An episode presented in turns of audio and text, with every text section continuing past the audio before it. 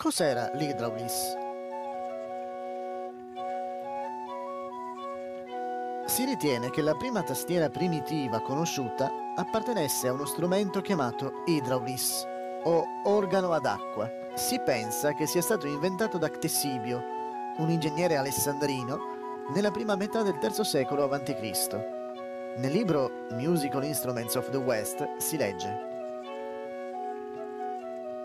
L'aria veniva pompata in un recipiente perforato, Pnigeus, posto in una cisterna d'acqua e, dal Pnigeus, veniva ulteriormente diretta nel sommiere sotto una serie di canne, la cui pressione era stabilizzata dall'acqua. Le canne suonavano per mezzo di mantici azionati con l'aiuto di diversi tasti di grandi dimensioni. Visto che le note erano forti e sgraziate, l'idraulis era adatto agli spettacoli circensi alle fiere e alle feste all'aperto. Raggiunse l'apice della sua popolarità sotto l'impero di Roma. Persino l'imperatore Nerone fu descritto come un abile suonatore. Perché l'organo pneumatico? La sostituzione del compressore ad acqua con mantici che spingevano l'aria compressa diede vita all'era dell'organo pneumatico. Il mantice permetteva all'esecutore di sedersi davanti allo strumento, usando i piedi o le mani per fornire l'alimentazione dell'aria. I resti ritrovati negli scavi archeologici hanno permesso di datare l'organo pneumatico, III secolo d.C. o prima.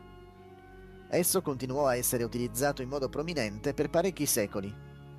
Visto che si utilizzava ancora una tastiera rudimentale, potevano essere suonate solo melodie molto lente Infatti, la dimensione di ogni tasto doveva essere proporzionata alla relativa canna dell'organo.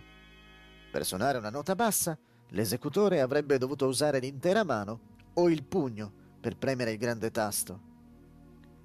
Nel XIV secolo l'organo era diventato uno strumento a uso quasi esclusivo della Chiesa dell'Europa occidentale. Lo sviluppo di un meccanismo a rullo ha cambiato drasticamente l'aspetto e la funzione della tastiera dell'organo.